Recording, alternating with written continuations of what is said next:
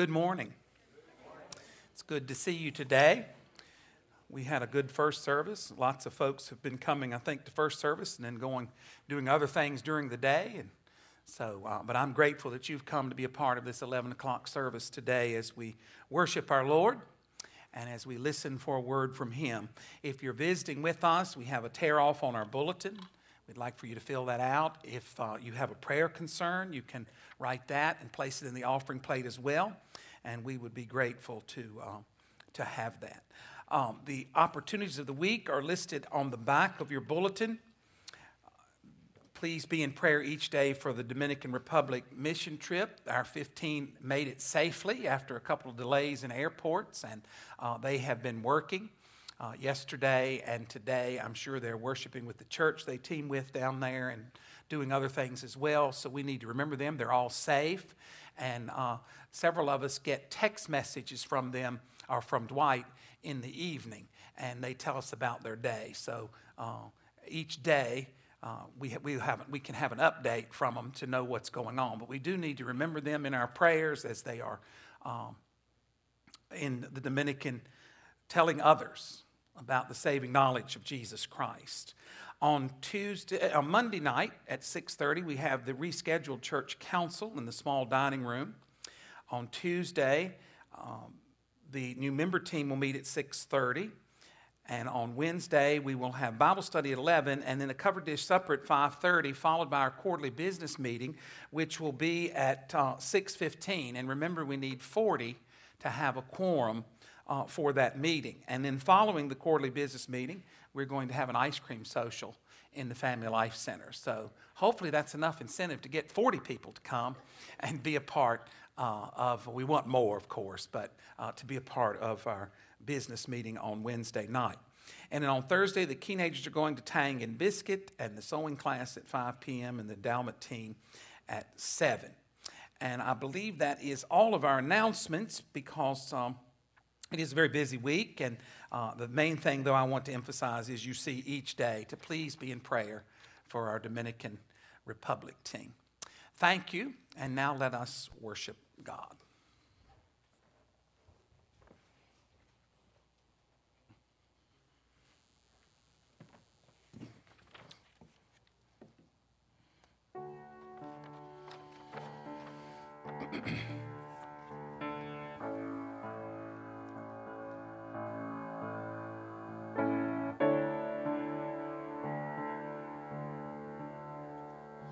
Oh, have you looked around? Have you heard the sound of mama's crying? Or do you turn away when you see the face of the innocent dying? In these darkest days, are you not afraid that it's too late?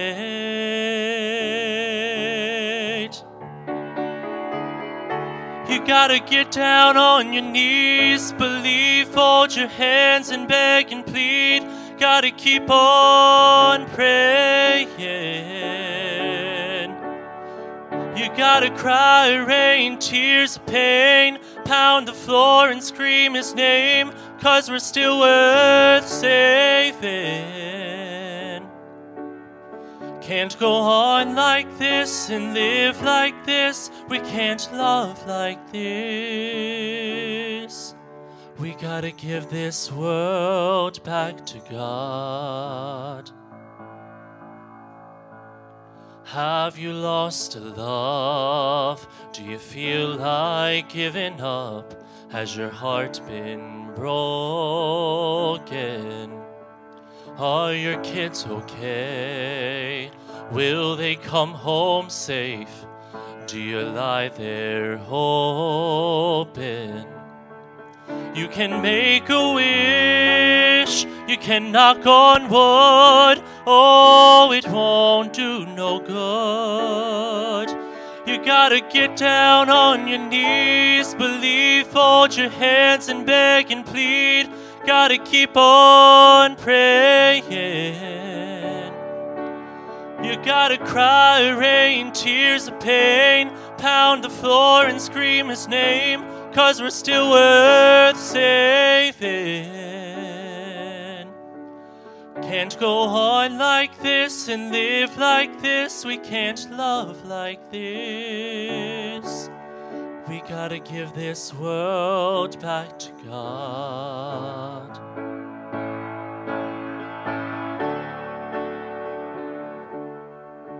You gotta get down on your knees, believe, fold your hands and beg and plead. Gotta keep on praying. You gotta cry, rain, tears of pain, pound the floor and scream his name, cause we're still worth saving. Can't go on like this and live like this. We can't love like this. You can't hope the best, make a wish. The only answer is we gotta give this world back to God. Oh, give it back.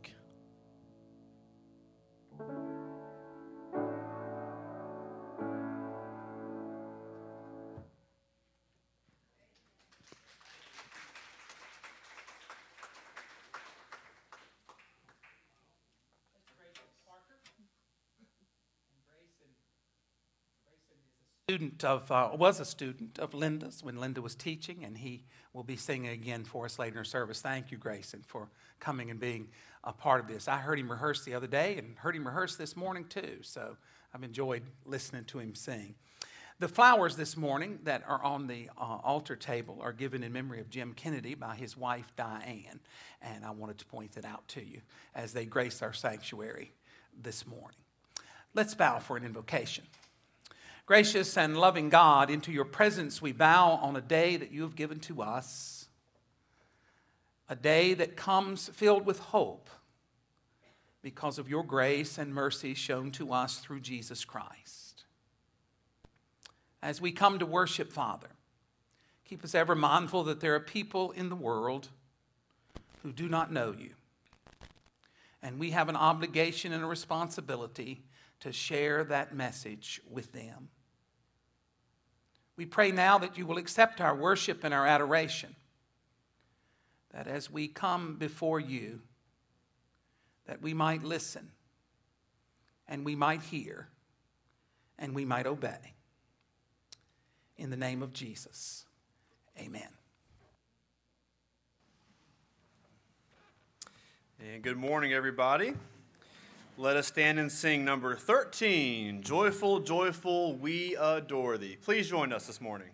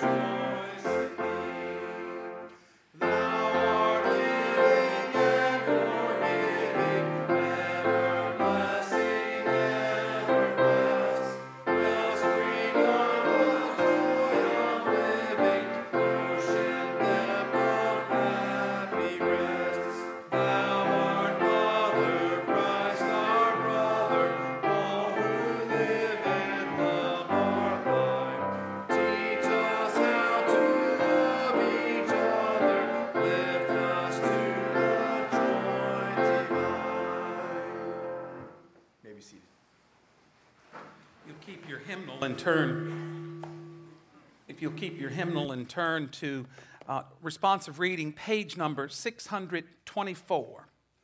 And we will read as we are directed. I will be the worship leader and follow along. If you confess with your mouth Jesus is Lord and believe in your heart that God raised him from the dead, you will be saved.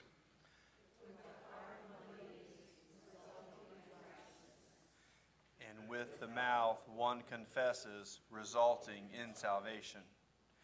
I know whom I have believed and am persuaded that he is able to guard what has been entrusted to me until that day. My lips will shout for joy when I sing praise to you, because you have redeemed me.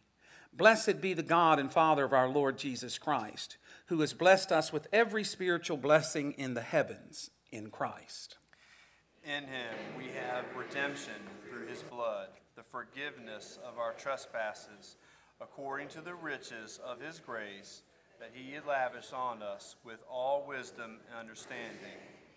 He is the down payment of our inheritance for the redemption of the possession to the praise of his Lord. May the Lord add the, the blessing, the reading of his word.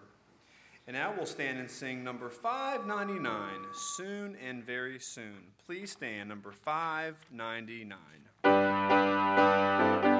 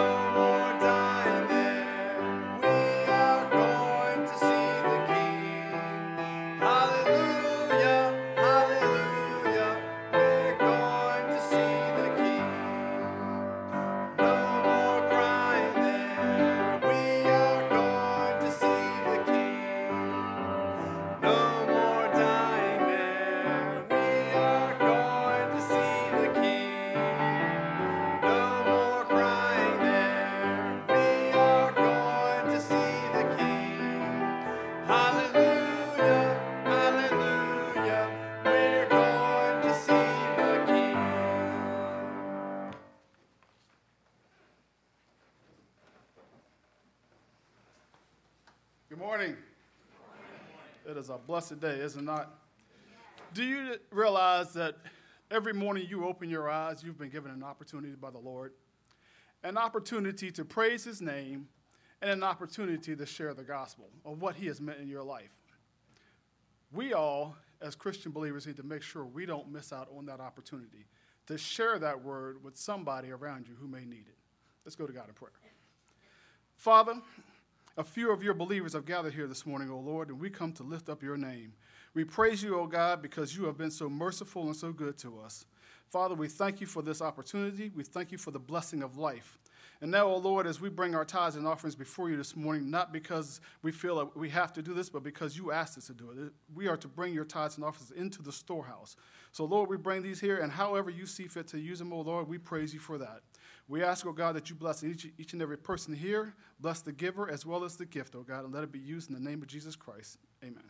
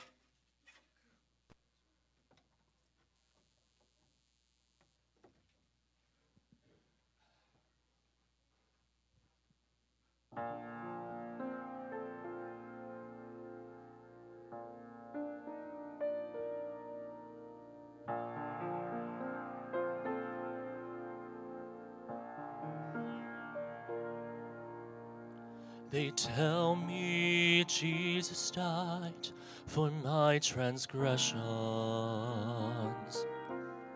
and that he paid that price a long, long time ago.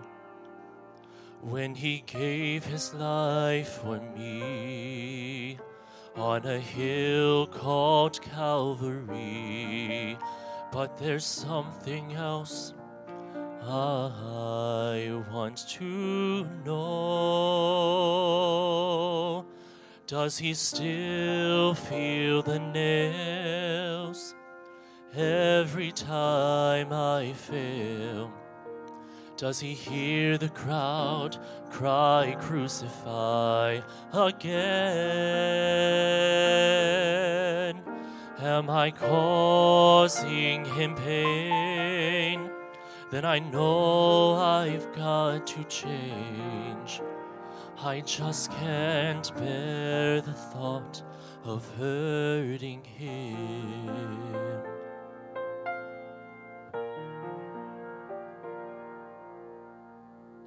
It seems that I'm so good at breaking promises, and I treat His precious grace so carelessly. But each time he forgives, oh, what if he relives the agony he felt on that tree? Does he still feel the nails? Every time I fail, does he hear the crowd cry, Crucify again? Am I causing him pain? Then I know I've got to change. I just can't bear the thought of hurting him.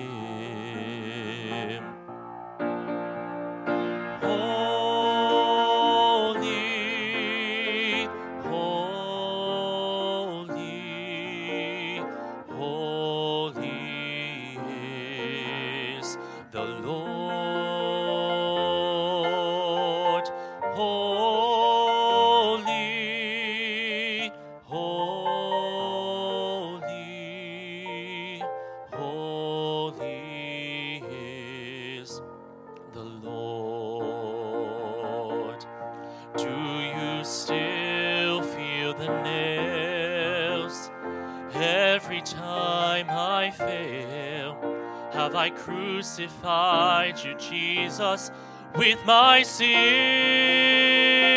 Oh, I'm tired of playing games.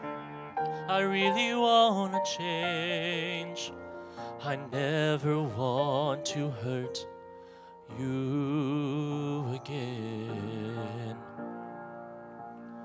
Holy,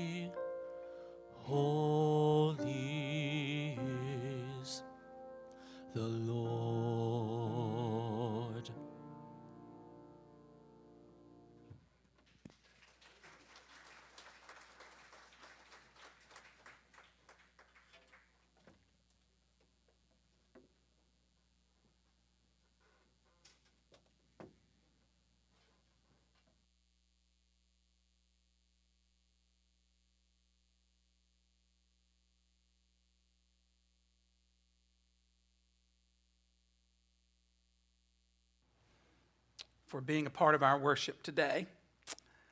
Let's bow for prayer. Our Heavenly Father, into your presence we bow again, thanking you for every good and every perfect gift. Coming before you this morning, Father, recognizing that there are many who need to hear of your grace. Thanking you that in your word we find meaning to grace. We pray, Father, that as we open your word this morning, that you will open our minds and our hearts to receive it. We pray for those who could not be with us today because of illness, for those who are hospitalized, for those who are recuperating at home, and for those who are back with us after much prayer. We're grateful. For those who have lost loved ones, Father, we lift them before you and know that you can bring comfort and assurance in the midst of the difficulties. We're thankful, Father, for this church and for those who have left from us to go to the Dominican Republic. We pray, Father, that you will empower them with your Spirit to impart your grace to those who need to hear the good news of salvation. We're thankful for missionaries all around the world who have heard the call and who are serving so that others can know. We're thankful, Father, for all that you do and all that you can do. We're thankful for providing for us in ways that we never even know. We're grateful, Father, that as we open your word, you have words for us. For we make this prayer in the name of Jesus. Amen. Ephesians chapter 1 is our scripture lesson this morning. Ephesians chapter 1, verses 3 through 12. Blessed be the God and Father of our Lord Jesus Christ, who has blessed us with every spiritual blessing in the heavenly places in Christ. Just as he chose us in him before the foundation of the world, that we should be holy and without blame before him in love. Having predestined us to adoption as sons by Jesus Christ to himself, according to the good pleasure of his will to the praise of the glory of his grace, by which he made us accepted in the beloved. In him we have redemption through his blood, the forgiveness of sins according to the riches of his grace, which he made to abound toward us in all wisdom and prudence, having made known to us the mystery of his will, according to his good pleasure, which he purposed in himself that in the dispensation of the fullness of the times he might gather together in one all things in Christ, both which are in heaven and which are on earth in him. In him also we have obtained an inheritance, being predestined according to the purpose of him who works all things according to the counsel of his will, that we who first trusted in Christ should be to the praise of his glory. Just how can we comprehend the majesty of God? By removing thoughts that limit the greatness of the majesty of God from our beings. We need to show the majesty of God in our words and actions every day and start letting people know where we stand in relationship to God. It is not with great trumpets or magnificent choirs, but it is often in simple acts of service that we reflect and reveal the glory and majesty of God.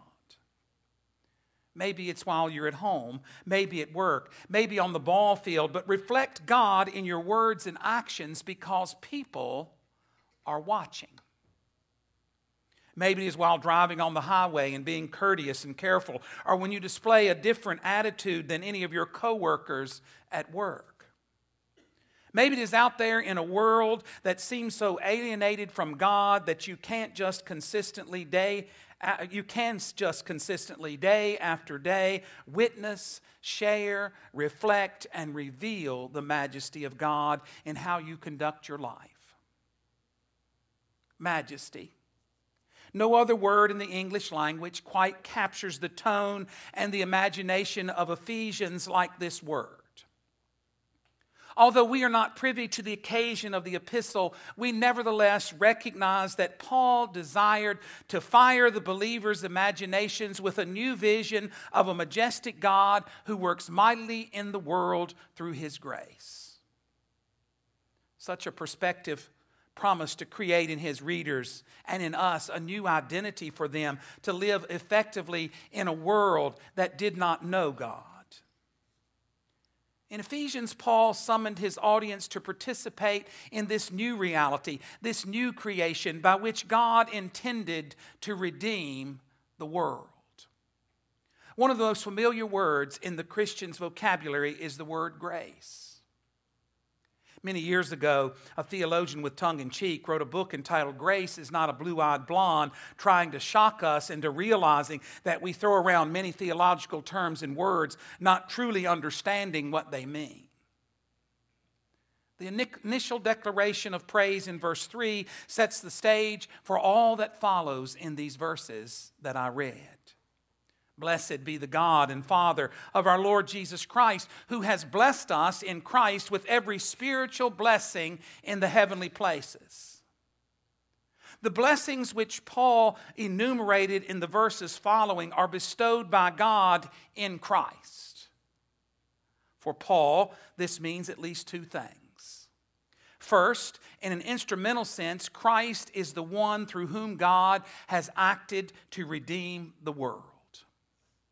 Jesus is the one who has redeemed us by his death and resurrection.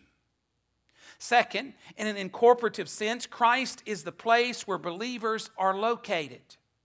Through baptism, as believers, we have identified with the crucified and risen Jesus and have entered a vital union in him. The redemption and the benefits of this vital union constitute the spiritual blessings Paul had in mind as he began his letter to the Ephesians. The word grace and its related words appear in Holy Scripture about 200 times. The first reference to grace is found in Genesis chapter 6, verse 8, where we read that Noah found grace in the eyes of the Lord. Now, that's important. That shows us from the very beginning that God is gracious. The final appearance of the word in the Bible is recorded in Revelation 22 21. The grace of the Lord Jesus Christ be with you all. Indeed, we need a firm grasp on the doctrine of grace, for it is the foundation on which the other doctrines rest.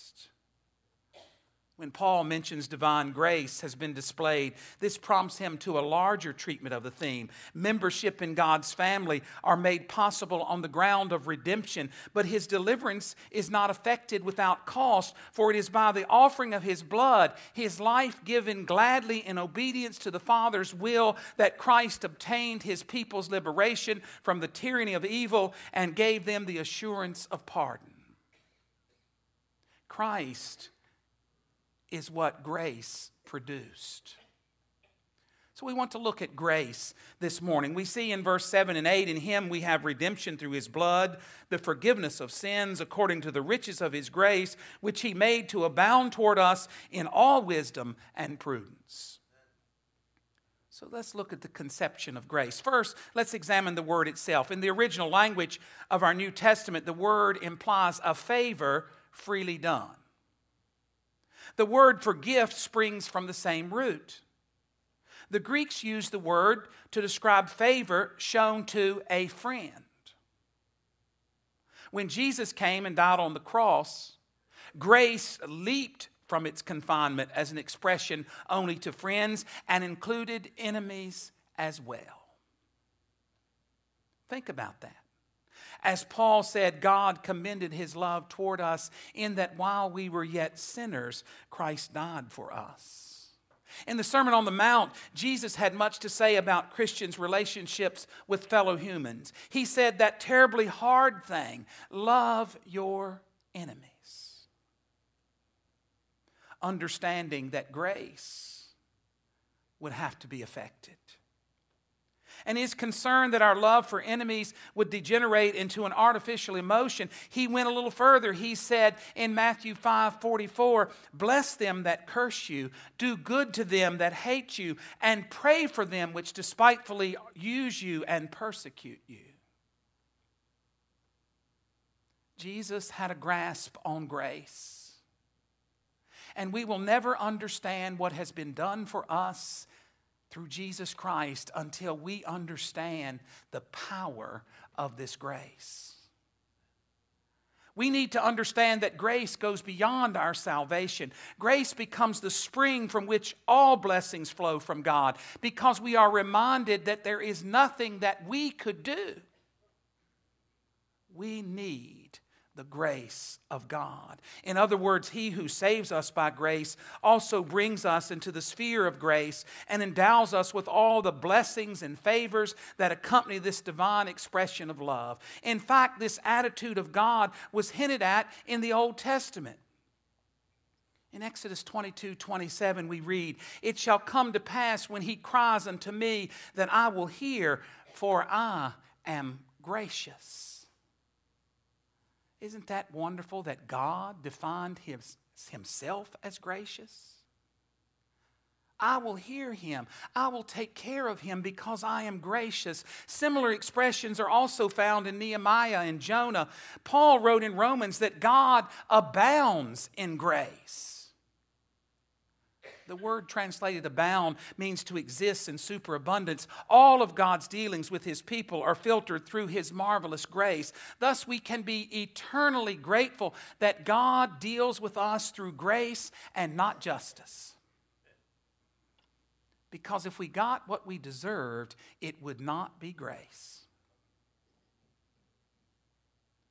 And God loves us enough to show us His grace. And once we have that grace, it is our responsibility to go and to tell. We can't tell if we don't believe that we've received the gift. You see, it's a gift. When I'm given a gift of some significance, I like to tell people, show it to people. There is no greater gift that any of us have received in our lives when we receive Jesus Christ than God's grace. And that grace then should define who we are for the remainder of our earthly existence. Redemption and forgiveness are but part of the entire work of Christ.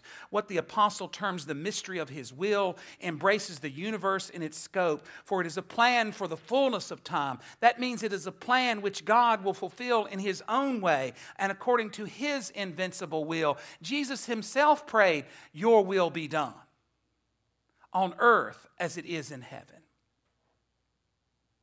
But then we must be reminded of the sufficiency of grace. How can we say that God's grace is all sufficient?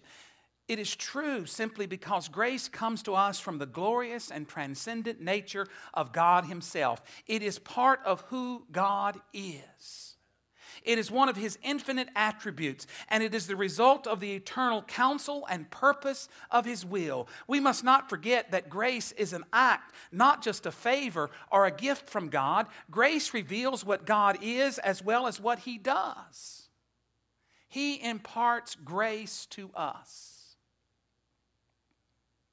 Grace comes through Christ. There is no other way that humankind could have received the grace of God.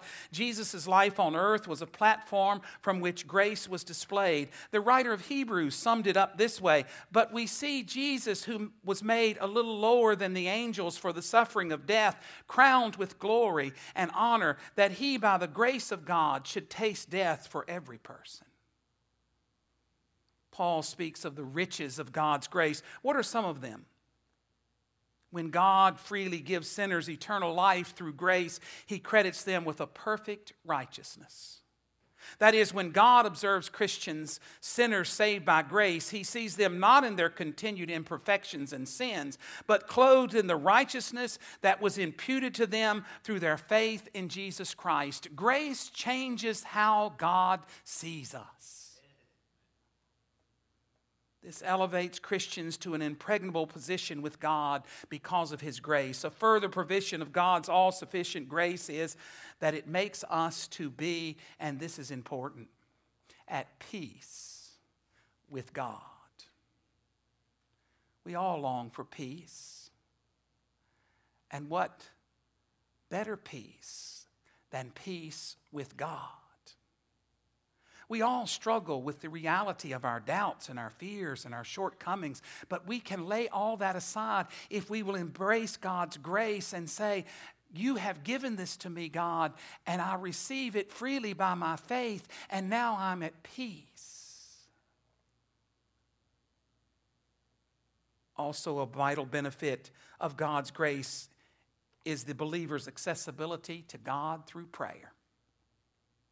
Christians are enjoyed to come boldly to the throne of grace to make their requests known to God. When we understand grace, we understand God in a way that we didn't understand Him before, and we understand then the power of prayer. And then there's the scope of grace. Paul told Titus that God's grace is for all people. Someone has said that if you take the G from grace, you have the word race. Grace is for all within the human race, for all stand on one common ground, namely that of being sinners. Jesus said, For God so loved the world that he gave his only begotten Son. From beginning to end, the gospel presents the universality of God's saving grace. And once we have that grace, we must share that grace. There's one thing we must understand clearly about God's grace. Grace does not imply that God passes by any person's sin or takes it lightly. Sin is so horribly base in God's sight that he can in no way tolerate it. God sees the sinner utterly ruined, hopeless, and helpless, and the triumph of grace is seen in Calvary where heaven's love and heaven's justice meet. There, Christ bore the curse of human sin, and with God's hatred against sin vindicated on the basis of his grace, he can now forgive the sinner. The way to Christ, however, is the same for both Jews and Gentiles alike. Hearing the word of truth is the first step. It is followed by a trustful acceptance of Him of whom it speaks. The Holy Spirit gives to the person who is newly baptized his own witness in terms of an assurance that he belongs to God's people, as Israel was God's inheritance under the old covenant. And grace is God's part, but faith is ours. We simply accept by faith the grace of God. We do not grow into grace, but we do grow in grace. Once we are made sharers of divine grace, it becomes a progressive force in our lives. John says that there is grace upon grace. Grace is not just a seed in the heart that lies dormant, but a blade, an ear, then the full corn in the ear. As the roots spread, the plant grows. Grace grows within. And the more in love we fall with God's grace, the more apt we are to share it. The scope of God's grace never widens because it's wide enough as Christians start to grow in grace, they grow in spiritual stature toward God and grow smaller and smaller in their own eyes. See how grace then expands as we shrink? Through grace, one grows out of self conceit, for grace subdues self. Furthermore, growing in grace means that all of the virtues of the Christian life, the fruit of the Spirit Paul describes in Galatians chapter 5, grow proportionately as we grow in grace. The growth of corruption is hindered, the flowers of grace prevent the weeds of sin from spreading, and we grow towards God. The hymn writer said it best Oh, to grace, how great a debtor daily I'm constrained to be. Let thy goodness like a fetter bind my wandering heart to thee. There was once a ship in distress on the high seas because its water supply had run out. The crew was in danger of dying from thirst, though there was water all around them. When hope was almost gone, they sighted a ship in the distance. At once, they sent up distress signals. The only answer they got as they signaled to the passing ship that they were without water was dip it up. What heartless mockery to tell those sailors to dip up buckets of salt water. They signaled again, but the same answer came back dip it up. In despair, they lowered a bucket. Imagine their amazement and joy when the water proved to be fresh water. They thought they were yet on the high seas, but they had drifted into the mouth of the Amazon River, where 60 miles out into the Atlantic Ocean you find fresh water. That's how powerful grace is. This is why, this is the way it is with the grace of God. Countless souls are dying of spiritual thirst today when all around them there is available the saving grace of God. All they need to do is by faith dip it up. But we too have a responsibility.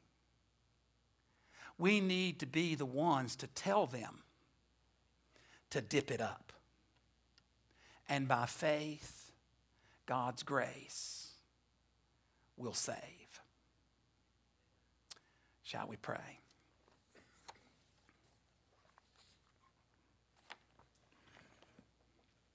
A gracious God, as you identify yourself, we bow in your presence again. With thanksgiving in our hearts for grace. For in grace, Father, we find our sense of being. For by grace are we saved through faith. We pray, Father, that you will increase our faith as the disciples prayed.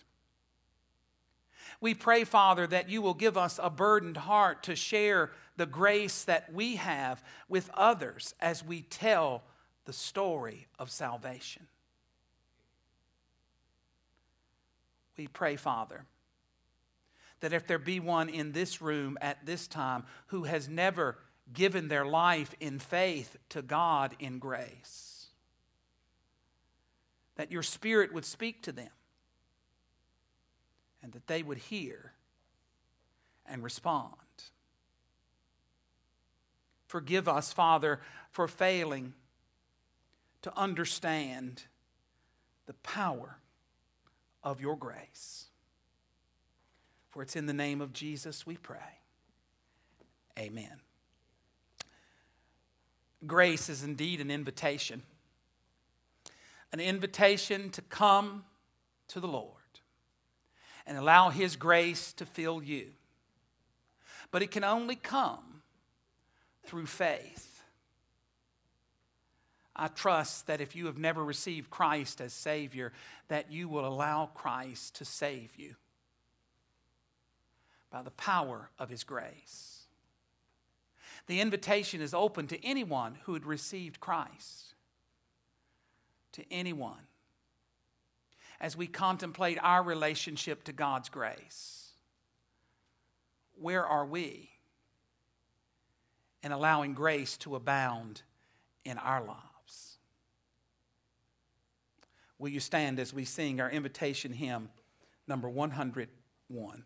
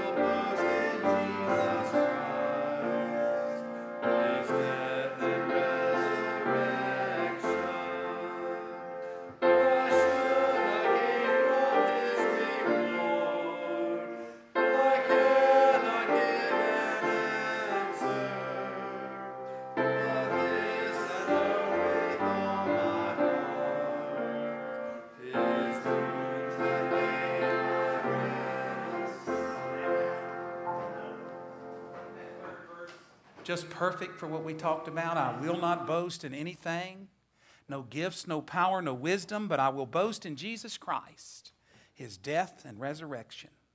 Why should I gain from his reward? I cannot give an answer. But this I know with all my heart his wounds have paid my ransom. What a joy to know what grace has wrought. Let's bow for a benediction. Loving Father, as we leave today, we call you gracious because you have called yourself gracious. And we are grateful that we can be part of this journey as we, by faith, commit ourselves to Jesus Christ. Speak to us, Father, as we leave today, as we impart grace to others and share with them the grace that has delivered us, so that they too can hear and receive. In the name of Jesus, amen.